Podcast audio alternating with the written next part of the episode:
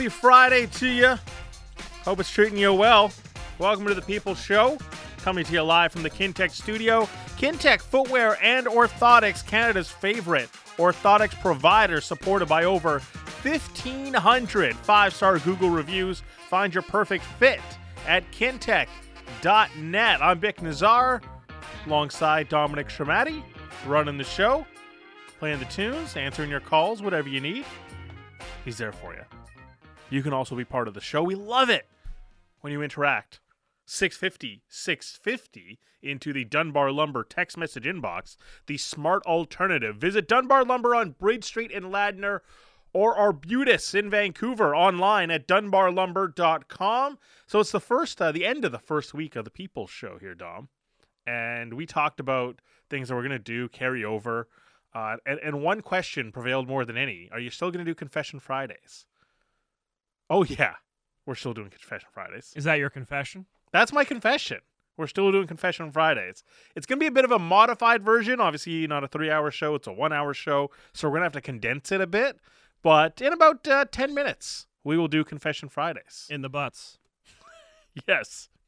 So you can text in now, 650 650, your confessions. It lives on on the People's Show. It was too good of a segment for us to give up. It was a, it was an immediate, it was first overall pick. It's like, yeah, Confession Fridays. It's carrying over. We said that about password, and, We definitely did not say that about password. and then look what happened.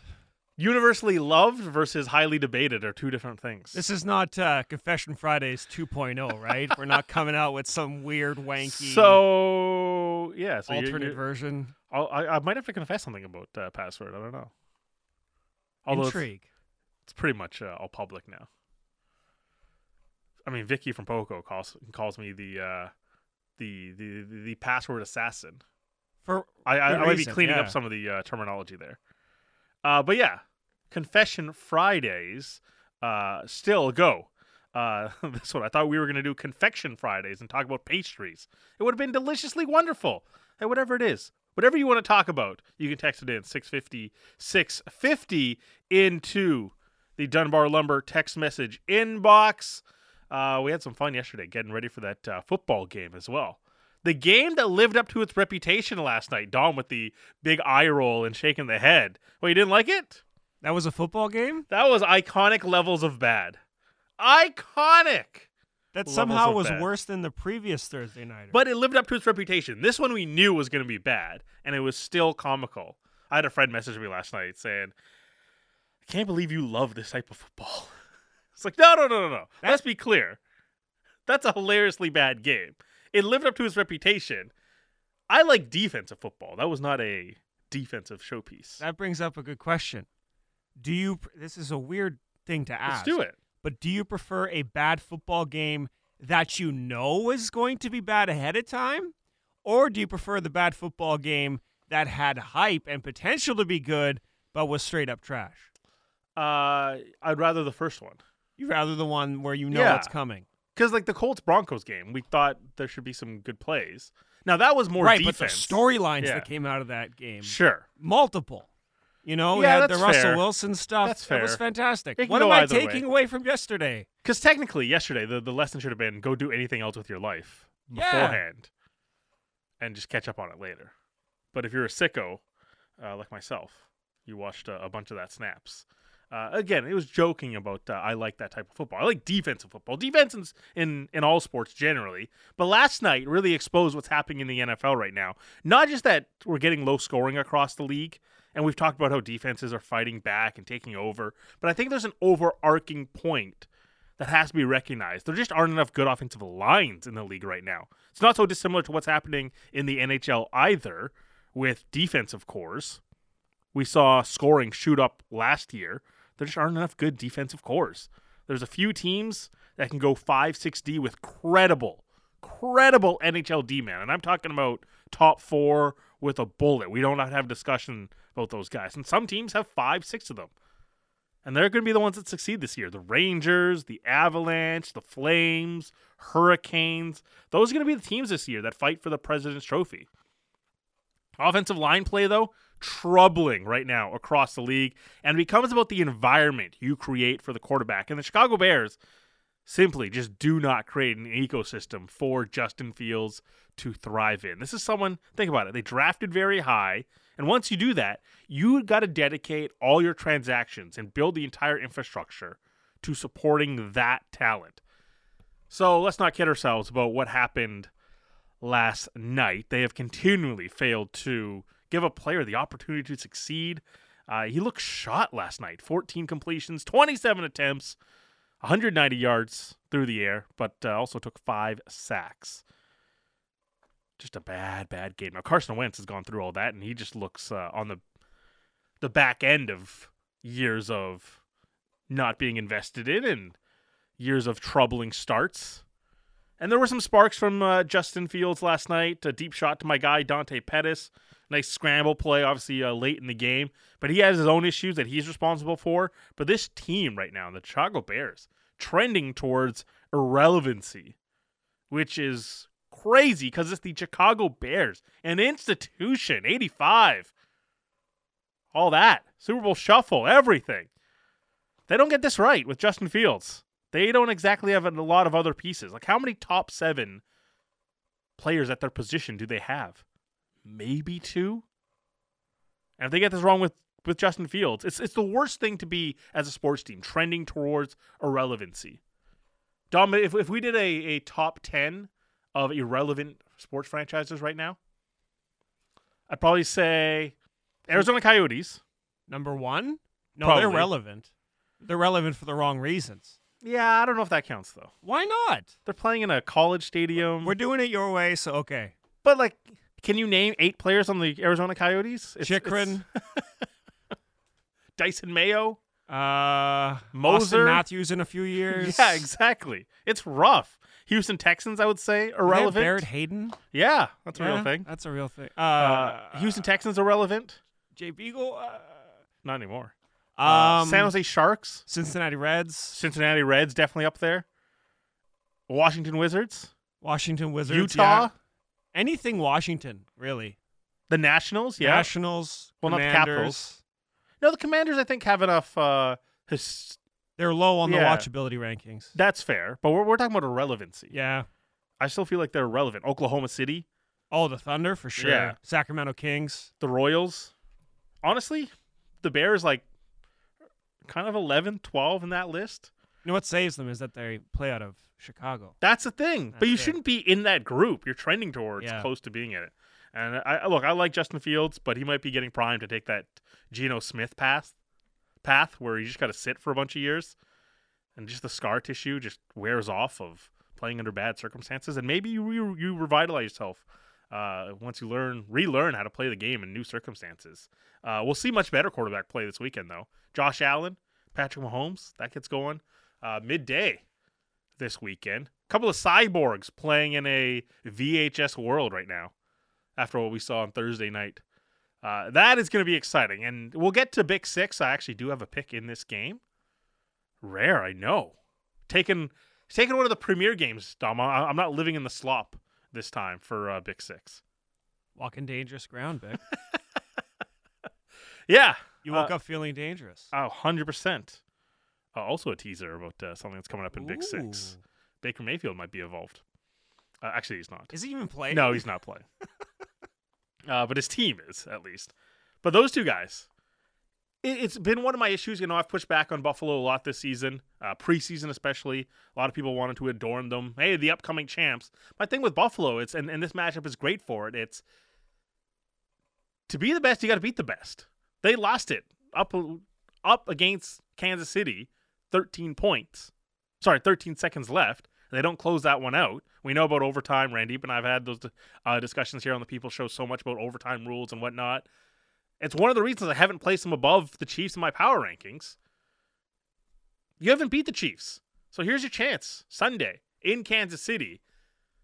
Let's not uh, race to adorn the Buffalo Bills until they do something like knock off the Kansas City Chiefs. Uh, but there was a lot going on last uh, night. NHL season continues to roll on. I mentioned before uh, defensive cores, and we saw a bit of that last night. And the Flames holding the Avs to three shots in the first period. There's some penalty help there. Avs are playing on a back to back, but nevertheless, it's only two penalties in the first period. Quite the debut uh, for some Flames. And we talked about the trade that rocked the offseason. So much focus on Huberdeau and Tkachuk. In the short term, we knew that trade was going to be a big win for the Flames. Could they get those guys locked up? But they get Huberdeau locked up, and they get Mackenzie Weegar locked up as well. Are we going to talk about Mackenzie Weegar the same way we might talk about Devon Toews now? Gets out of the island, bit of a lower profile there, underrated. The Avalanche jump at an opportunity to bring him in. You go play with Makar. Yeah, you're still under the headlines of Makar and MacKinnon and Landeskog, Rantanen, all of that. But we really started to appreciate Devon Toews once he got to Colorado. Mackenzie Weegar, you got Ekblad there, Barkov there, Bobrovsky they spend the big money on.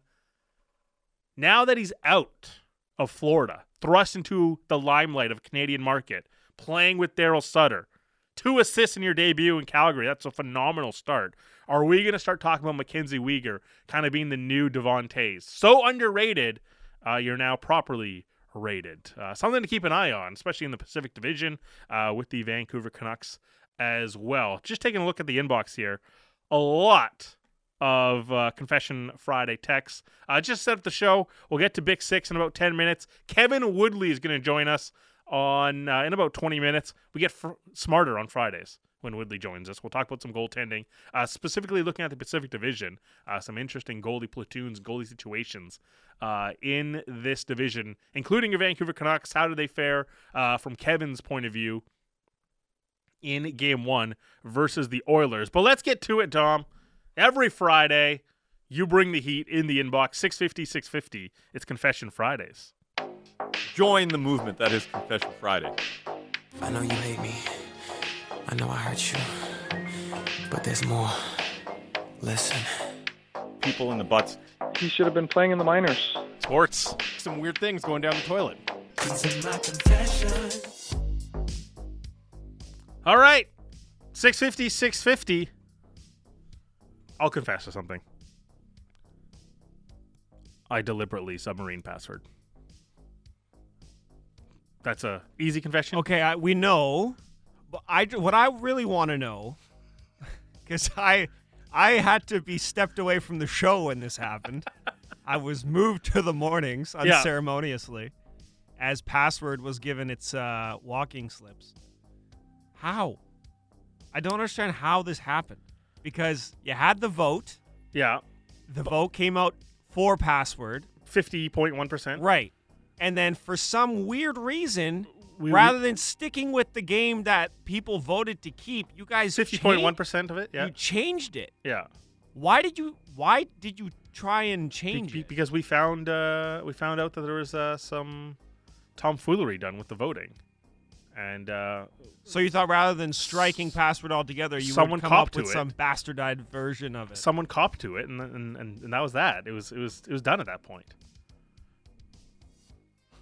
So I need I need to know because this is really Do that off. was no. uh, I think people want to know was the password 2.0 your way of getting people No. off the game? No. Okay. Hundred percent not. Uh, 650, 650. Tag it with CF. It always helps when you text in. Uh, this one. Uh, speaking of password, I can just hear Dan's voice in my head doing the password intro. Oh my god! Thank God it's gone. uh, this one. My confession is you need more airtime. Full send. What does full send mean? Uh, it just means like full power, Oh. full full on. Well, tune in on the postgame show. You can hear me there as well too. I don't want to say, all right, boomer, but we're Full send? dangerous ground. It- I thought you were up to date with the, the new lingo. Some of them, not all of them. Yeah, but full send is a pretty popular one. Is that like an iMessage thing where you like can do it with no, fireworks no, and? no, No? no, no. Sorry. I'm... Do you know what mid is? Yes. Okay. Do you know what bussin is? Uh, I've seen it. I pretend to know. I don't have it like a Just means it's good. Oh, okay. Yeah. Okay. That's Yeah. what I thought. And then bussin bussin is really good. Uh, this one, Confession Friday again. Remember, it's anonymous. You can text in. We keep your name off of it.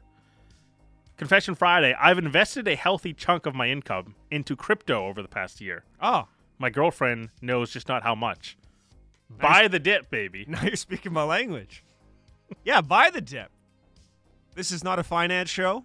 We do not come at No, you with yeah. financial takes, but buy the dip. Uh, look, we get random texts sometimes. Uh, I, I about crypto. yeah, but I just learned this week squirrels can audibly communicate amongst each other. I would imagine that was a thing. Was, was that not a thing? How else would they communicate? Not audibly, telepathically. I don't think that's a thing. Yeah, I mean they make noises. It must mean something to them. 650, 650. Uh, this one. Uh, full send is a ski term. I don't know if I can read Full the rest. send on a jump. Yeah, Oh, is that a thing? yeah. Oh, all right. Why could you not read? Yeah, you could read I. I thought it was like off off the cliff. Marcus and Gibson's Confession Friday. Dom Hey, is not supposed to drawing on me after listening to him take Bik over the coals for his old man lingo. You're not supposed to read the name. Oh, well, he signed it with his name. We we keep those ones off. Really? It's all supposed to be anonymous. I mean, that one was a, a compliment, so we can read that one. Sure. But you don't have to read the name. Is I feel like that scandalizes Confession Friday a little bit. Welcome to the segment. No, if you if you sign it with your name. Oh no, no, we, we, we want to encourage people to, to trust us. Okay. Never read the name. Sorry, Marcus. Uh, at least that one was a compliment. Yeah. Uh, this one, uh, just bought a hundred packs of uh, Tim's hockey cards. Uh oh. Speaking of bad investments, No, it's okay. there's one. you not seen the commercial? Nathan MacKinnon's walking around with the cup. Of course. Hey, where's the cup? Yeah. Right here. Did you did you um Write that one? No. no no no. When you were growing up, did you ever collect the McDonald's ice hockey cards, the transparent ones? Oh. Uh, I don't know about that one. I did have something from the the McDonald's hockey Yeah. collection. I can't remember what That though. was I remember OG. being obsessed. I remember being obsessed with with Monopoly Oh, for and sure. Yeah. like still, um, Monopoly and yeah, one of the hockey ones. The helmets was it goalie helmets? yes. that's yeah. the one. Yeah. Yeah, I was I, have a confession. Actually, now we bring it up. Uh, McDonald's Monopoly. When I was seven years old, playing McDonald's Monopoly, Don't say it. I had a full row of pieces set. I needed one more for the car. This was probably like '98. Yeah. Another kid in the playpen area had the piece and wouldn't trade it to me. Oh, I thought you were gonna say you stole it. I thought you- uh, I thought you were gonna say like I I stole was like boardwalk. seven years old. I didn't know. Exactly. You don't know. Stealing's fine when you're seven. You can get it by. It's not okay, I by the way. that close to a new car. Uh, 650, 650. Ooh, this one uh, takes a dark turn. I've secretly been taking night classes for the last 18 months so I can finish my master's and leave my girlfriend. Oh, I, I I don't know if those two things are linked. it is if you're with her for financial gain. Oh, okay, yeah, that's sure. That's dark. Uh, I deliver packages for a living. I also keep a cup in the back of the truck to go to the bathroom in, as there's not nearly enough bathrooms on my road. You know what? As someone who delivers food for half a living, I don't do that. You always find a bathroom. find a way. Your life finds a way. Uh, I just bought 100 Pokemon cards. Confession Fridays. Now that's a good investment That isn't. wait. Why is that? I don't. because they're worth a lot right now. okay. You can hit big with a Pokemon card. You can't hit big with. Were, were they not worth a lot in like 2003, 2004, 2005? sure. And they've gone up. It's cyclical. Okay. So every every you know decade or so, they come back into popularity, and people pay outrageous sums of money for some of them. Confession Friday. I used to work at McDonald's when I was younger, and every year I would take thousands of hash brown wrappers with a Monopoly peel, and every year they had hockey cards. I would take about four to five hundred packs and complete the entire set, including getting some bonus mail-in cards that were worth some serious Man. coin. That's smart. I appreciate that kind of uh, employment move. No, that's good. It's like stealing the post-its from work, but How is it way stealing? more profitable. No, it's not stealing. He works there. It's a perk. It's a perk. It's a perk. Uh, tell me you know nothing about cards without telling me you know nothing about cards. Me? I think you meant me. Maybe. Apparently, I just don't know enough about Pokemon cards. Confession I, I know hockey cards and sports cards are on the rise. I didn't realize Pokemon was part of that. They're actually on the down now Oh, because of uh, the recession. trying to keep up with all the lingo. It's like, so what? It, it's no longer bussing. No, it's no longer bussing. Oh, okay. Um, recession has hit people in the pockets. They don't have money for cards anymore. Confession Friday. It was the mini sticks that you could get from McDonald's. I ended up getting like four Jarome Iginla sticks. Nice. The ones that came in the tube, right? Yeah, They still do those, don't they? I believe so. Yeah, A lot of McDonald's cards text coming. I'm shocked. I collected the mini Canada jerseys from McDonald's and got the last one in the set, all the way in Osoyoos. That's a long trip. I doubt they, went to Osoyoos just for the McDonald's. They got an insider tip that that particular McDonald's was handing out the uh, jersey he needed. Oh, all right, good stuff. We'll read a couple more on the other side uh, before we talk to Kevin Woodley. Uh, coming up in about uh, 10, 12 minutes. Uh, but let's get to it now. We do it every Friday. It's Bik Six.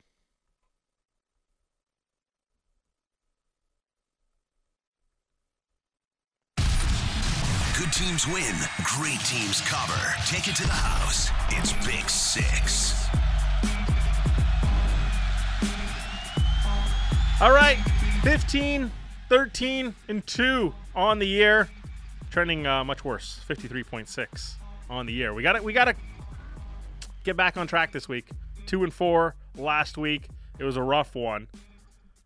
Felt hard done by. Let's start with the Jaguars. Plus 2 at the Colts. They're just flat out more athletic than the Colts, and it really showed in the first meeting between these two. Technically, yes, it's a revenge spot for the Colts. I equate revenge games in season more when you lose at home. The Colts were away in that game. They were also getting ready to face Kansas City. Was that a look ahead spot versus the Jags? And they're mostly healthy right now. Colts have some major injuries Shaquille Leonard, Kwity Paye, among others. I'm going to take the points. Jags 27 17. Patriots two and a half at the Browns. Don't look now, but the New England Patriots have a chance to go to 500 with a positive point differential as well. They have the second best point differential in that AFC East, above Miami, above the New York Jets. Bill Belichick loves loves beating up on the Browns too. Yeah, the Browns have been abysmal through the years, and the Patriots were a dynasty coinciding. But grudges do not die easily. And who better to know the strengths and weaknesses of Jacoby Brissett than the man that drafted him? In truth, though, the Browns can't stop anybody on the ground. Belichick in this offense is just nerding out on old school ways to pound the rock with Damien Harris, Rhamondre Stevenson, making things easy for the QB. You know, Mac Jones was upgraded to questionable. Even with Bailey Zappe, I'm all right. They have reasonable weapons to help them move the ball with someone like Jakobi Meyers as well. Take the points. Patriots win 28 24. O'Dom. Jets plus seven and a half at the Packers. Tell me you're taking it. We're taking the Jets Let's plus seven and a half. I told you, told you on Wednesday when we did guessing the lines. You know what that means, Bik? What's up? You've got that dog in you. I'm not even gonna get into a whole breakdown of this game. It just comes down to that guy, Zach Wilson.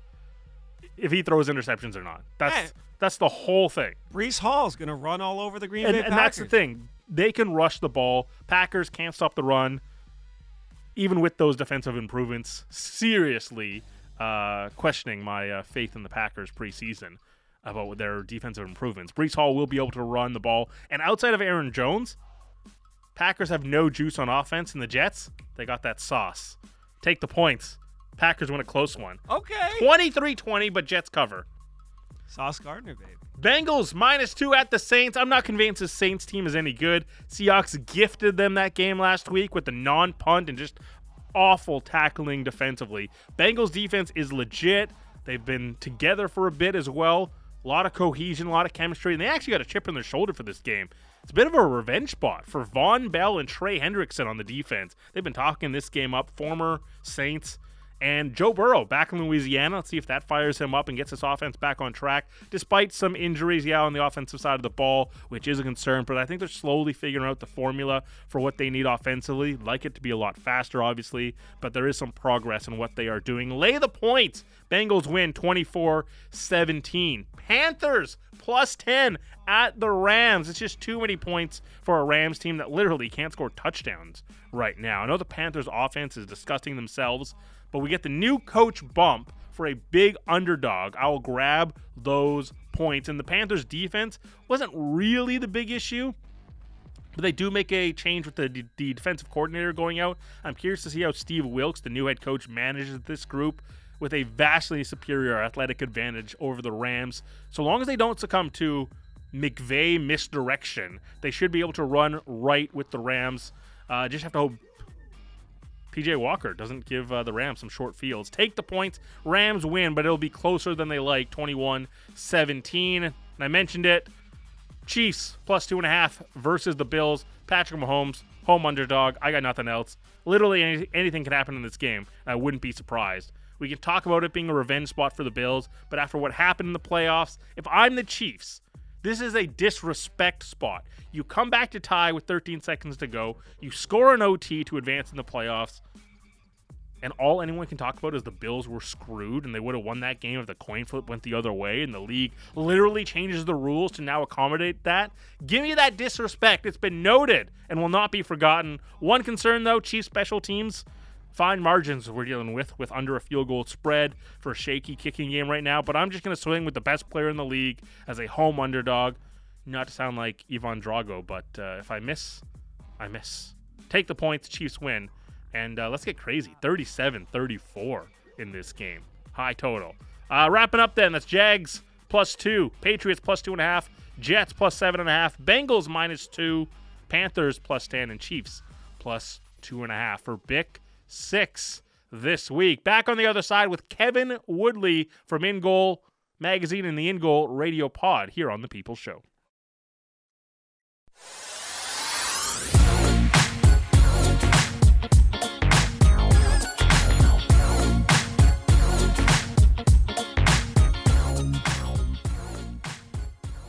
Welcome back to the People's Show. Bik Nizzar, broadcasting live from the Kintec studio. Excited to talk to our next guest, Kevin Woodley. At Kevin is in goal on Twitter. Chance for us to get uh, smarter about goaltending. Uh, Woodley, what's going on? Not much, Bik. Not much. Uh, it's just nice to have you know going through the numbers, watching games, sort of checking in on guys around the league. It's nice to actually have. Uh, it's nice to have some hockey to talk about. It's nice to actually have some goalies to watch. Uh, preseason is a little painful for the uh, goalie union, so it's nice to be into the real stuff. I imagine. Uh, it, it's Kevin Woodley from the In Goal uh, Radio Podcast and In Goal Magazine as well. Uh, so, all right, so let's get into it because I, you know, we, we talked about the game uh, that happened uh, for the Canucks on uh, Wednesday versus the Oilers, and it, it, was a game of missed opportunity. And we talked about it so much about the context of the game, three nothing um, being up, and you wind up losing that game. Even during the game, I probably should have messaged you when when that game or that that JT Miller goal happened. You know, we we've learned so much speaking to you, and I just thought in my head, oh, that's one the goalie should have, and I imagine you classified that one as a low danger one do you view it as a low or a as a missed opportunity game for the Canucks because they got goals that they maybe shouldn't have and they still lost that game?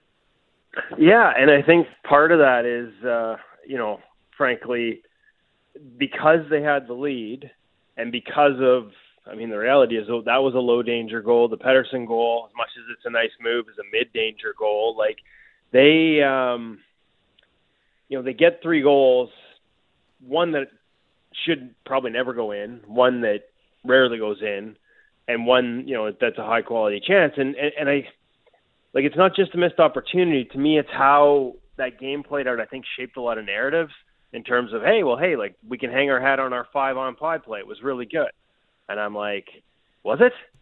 Um, like it wasn't terrible, but despite controlling the first half of the game, you ended up getting out chance from a high danger perspective, five to two at evens um, overall in that game, nine to five. Like the Oilers had 18 chances, and nine of them were high danger. Yeah, the Canucks had you know what? I don't know how many shot. What was the shot total on like you know the NHL registered? I, I can't remember, but um, you know in terms of actual chances that actually were on net, they had 34.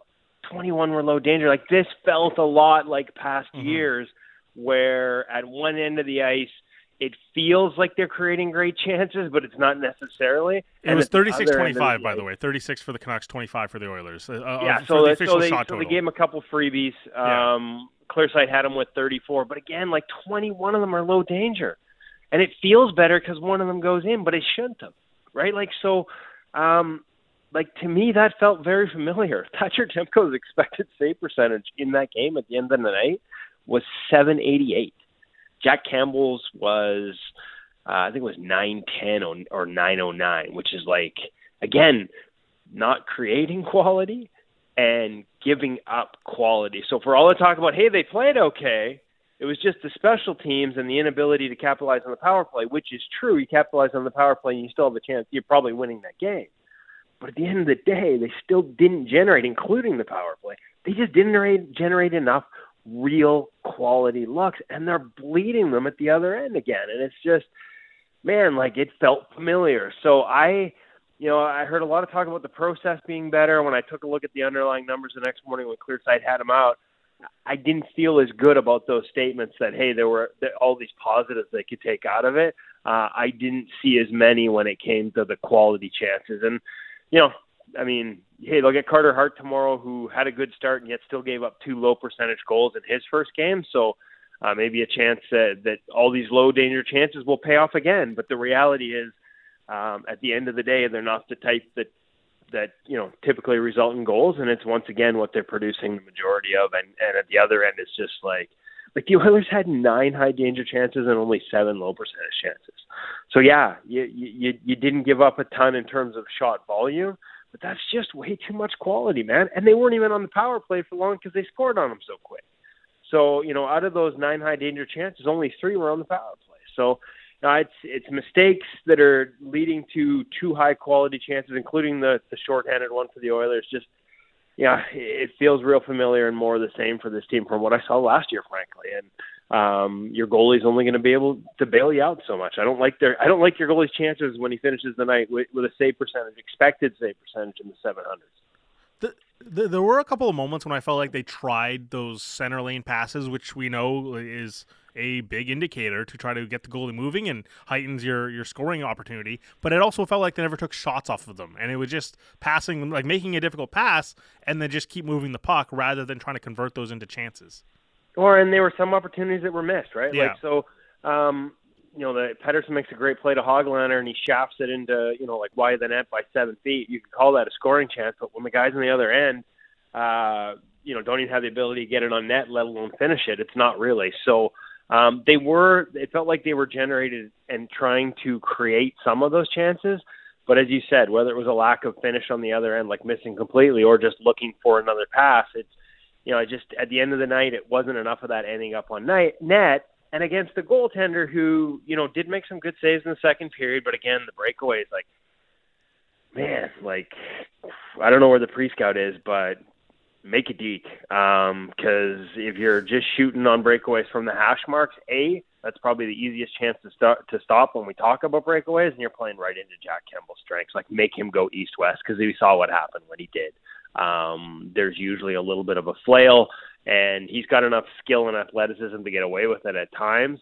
Uh, but you know the, the the the way to score on him is to make him move, and I just didn't think they did enough of that. Uh, you mentioned Carter Hart. That's who they'll face tomorrow. You hear it here on Sportsnet 650. Myself and Satiar Shah uh, on the pre and post game. Also, David Jones will be doing color with uh, Brendan Batchelor as well, uh, former NHLer. Uh, so Carter Hart under Torts. Uh, we know Torts uh, comes in and it's all about uh, blocking shots for the D-men. Uh, we talk more about the relationships goalies have with the goalie coach, but what does a coach like Torts do for the environment around a goalie like Carter Hart? they tend to create a little more, like the MO has been a little more chaos, right? Like sort of that collapsing – everybody back into the house. And yeah, you're right, block shots and work hard defensively. But I like I remembered when Luongo was here, um, and and Torts was in town. Like that was never going to be a fit. Roberto wanted to be at the top of the crease and was a goalie that excelled by reading plays and anticipating what was coming next.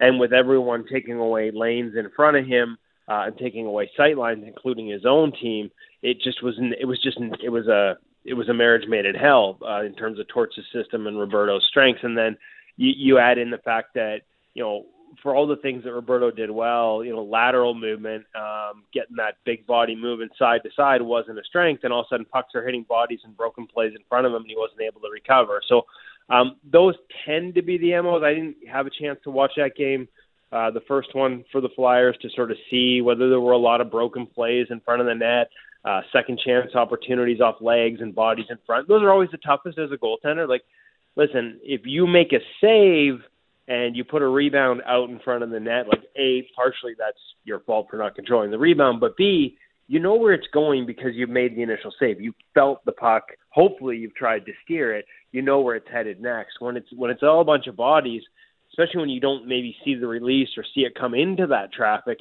you have no idea where it goes when it hits somebody else. It's such a tough play. That's why broken broken plays, you know, account for a lot of scoring and account for a lot of high danger chances in the NHL. And so at times, um, like listen, when everybody's laying out and blocking shots, it, it looks great. Other times it can actually create a lot of high danger chances for the other team if the other team is willing to go into those areas and win some of those battles. Like, you know, I don't know about you, but I'm not sure I would consider that necessarily a strength of the Canucks attack. So I'm kind of curious myself to see what it's like it's a little too early to say it's going to be good or bad for Carter.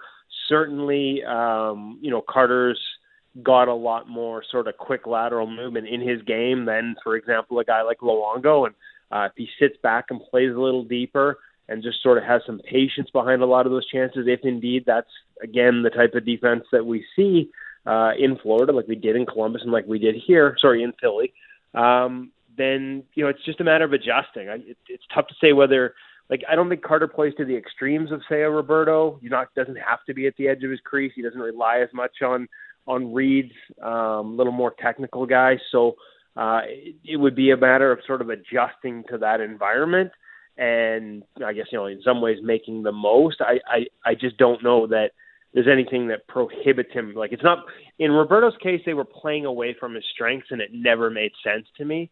I wouldn't say the same necessarily of Carter Hart. So uh, I don't think that it necessarily has to be a bad marriage. And I'm kind of curious to see. At, at this point, after his last couple of years behind the Flyers, anything that resembles Right. defensive structure is probably an improvement. Uh, talking to Kevin Woodley at Kevin is in goal and in goal radio magazine and uh, sorry the in goal radio podcast and in goal magazine as well.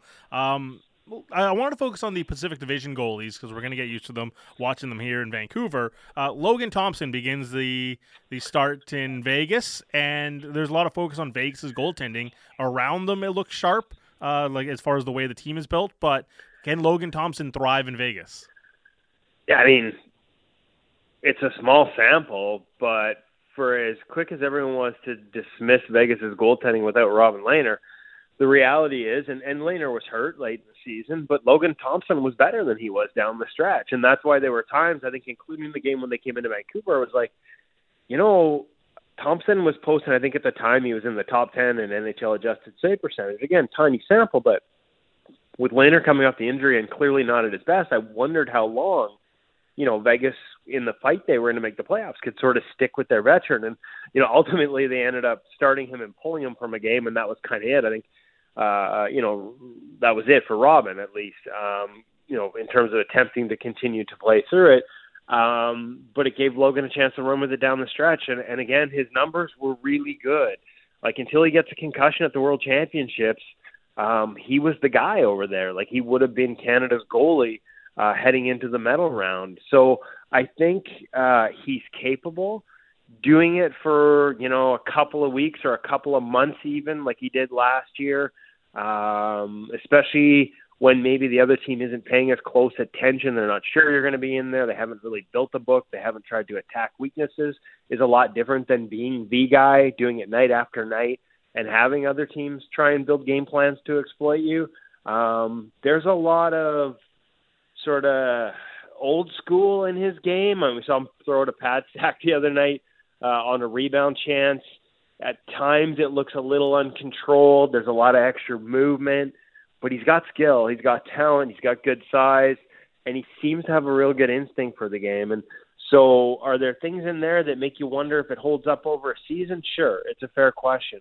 But the reality is, to this point, he's gotten the job done, like I said, at a top 10 level in the National Hockey League. And so, you know, I think kind of writing him off just because he's not Robin Lehner or writing Vegas off just because the number one goalie doesn't have experience, I think that might be a little premature. I'm not surprised that he's off to a good start. The, the hard part for him or the question mark is going to be can you sustain it? Um, you know, if it's you're playing three, four times a week as opposed to, you know, once or twice or a couple, you know, once every two weeks like he was at times last season. But the potential is absolutely there. Like I, I don't look at Vegas because of Logan Thompson to go, man, they're in trouble. Um, I think he could could answer a lot of the questions that people seem to, you know, frankly, not just be asking but assuming he can't. There's been a lot of talk about uh, the LA Kings, about potential, how they've built up the entire prospect pool, and certainly a lot to get excited about what's happening in front of them.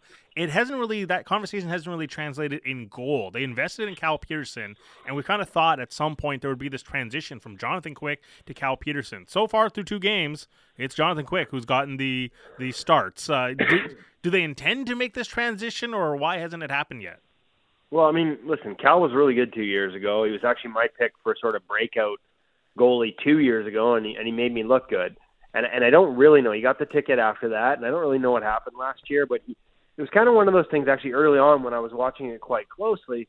Like they were playing better when Quick was in net, and Quick was having success, and so he started getting more and more starts. But when I looked at the adjusted numbers, there you know, like the narratives around the league were, oh, Jonathan Quick is back, and and the return of Jonathan Quick, and and Petersen was just sort of, you know, shuffled off to the sideline a little bit. And then when I looked at the numbers, especially say midway through the season, there wasn't a huge difference between them. But Quick was getting the job done. He was getting the wins, and you know, sometimes that a team can can perform better defensively just because they have confidence in a goaltender, and for whatever reason, Cal didn't have a very good year last year, and it looks like in terms of the pecking order through two starts, it is going to be Jonathan Quick again, and and yet not a great start the other night. He's underwater relative to expected save percentage through two starts, seven goals against. Um, so I'm curious how long they stick with it, and, and ultimately it's going to depend on Cal Petersen. Does he look like the goalie that we saw two years ago, um, where that patience on the skates? Uh, the ability to sort of wait out plays and not commit too early and beat plays up on his skates and not be on his knees and not sliding too much. There were so many things that he was doing well two years ago that seemed to it's where the game was going. Like he seemed to be the perfect goalie for where we were headed with all this east-west attacking. Um, and like I said, just you know, uh, just a really down season last year. So um, I would suggest that if he will get the opportunity shortly, at least based on on what we've seen in the first couple of games, and from there it's up to him. Uh, it's up to him to sort of show that he's back to that form and deserves more of these starts because I think you know, like I said, for whatever reason, um, whether it's narratives or the team being part of that, like like you said, you know, there seems to be this impression that Jonathan Quick is back, and you know, even last year by the end of the season, I think he was barely above expected. So uh, it, it's sort of, I still think that door's open for Cal Petersen, um, but the question is, can he stick his foot through it? Because uh, he certainly wasn't able to last year.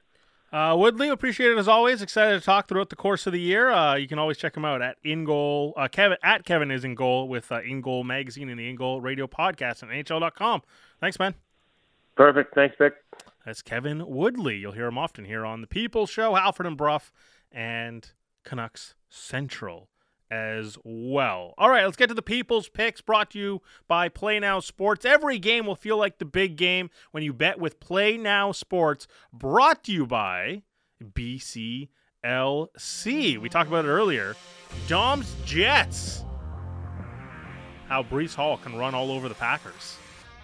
Taking the over on the rushing yards, 60.5 for Breece Hall.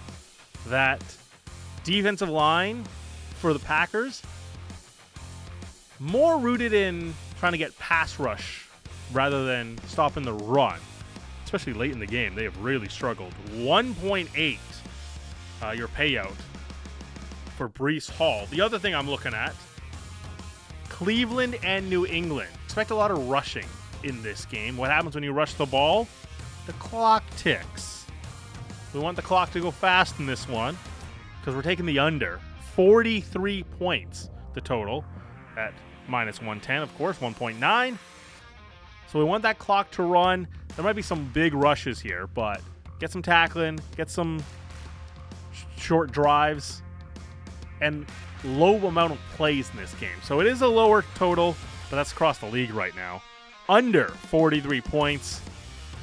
Tack that on with Breece Hall. Over 60 and a half rushing yards.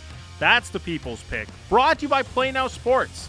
When you choose to bet on sports at playnow.com, you're playing on the only site whose profits go back to BC. Know your limit. Play within it. You hyped for that Jets game, Dom? I'm uh, living in a bit of fear because I know what uh, Aaron Rodgers is capable. of. Sure, but when was the last time like you were this excited for a Jets game? Uh, the Miami game. Just, like just last week? Yeah, because Teddy B is Teddy B. Sure, but like this could be like a season legitimizer. You- Oh no, hundred percent. you go to four and two, suddenly things look a lot different. Uh, let's get into the uh, football preview. Brought to you by Clayton Public House, 15 screen, two giant projectors. ClaytonPub.com. Jets and Packers, like that's that's the interesting one in the morning. To be, to be honest, like we all have our three screens going. I don't know if everyone does, but uh, if you're if you're putting one on main, Picture in picture, Bik. Come on. quad screen, whatever you got. It's If- if- 2022. If, if you're putting one on main, like no one's gonna watch Bucks Steelers, even though it's Tom Brady in Pittsburgh. Nobody really wants to watch P- Pittsburgh's offense. No. The the two I'm interested, to be honest, I can't, I can't even believe I'm saying it. Jets Packers is up there. How how will Zach Wilson fare? I will I will say this. I know I've been a detractor of Zach Wilson's. Uh, mildly impressed relative to my expectations, but mildly impressed with Zach Wilson so far in his return. Would I be out of line to say the Jets are more about defense than they are offense? Sauce Gardner, man, Yeah. they they need help on the run game. Sure. They, I, they've invested so much money. Robert Saleh is a defensive coach. Why they can't stop the run? That's a problem. But they're getting real, tangible output from their corners right now. They're gonna make mistakes because they're rookies, but you, every Jets fan should be eyes open with the dollar signs, like, oh, found money right now with Sauce Gardner because he's already he's trending towards basically top five cornerback going into next season, which is basically what you wanted to see uh, from them. So that one's going to be interesting because, like, how are the Packers even going to get open? Romeo Doubs can be athletic, but he's still limited. Christian Watson's athletic, but drops obviously an issue. And just what kind of route tree does he have? That's why I'm kind of taking taking the Jets in that game. Uh, where are the big plays going to come from the Green Bay Packers? I guess the other one too is a kind of a loser goes home. That division is so bad, but Jaguars Colts. I pick the Jaguars there's there's going to come a moment for Trevor Lawrence where we start to talk about the ascension. It has to happen soon. They lost two in a row here.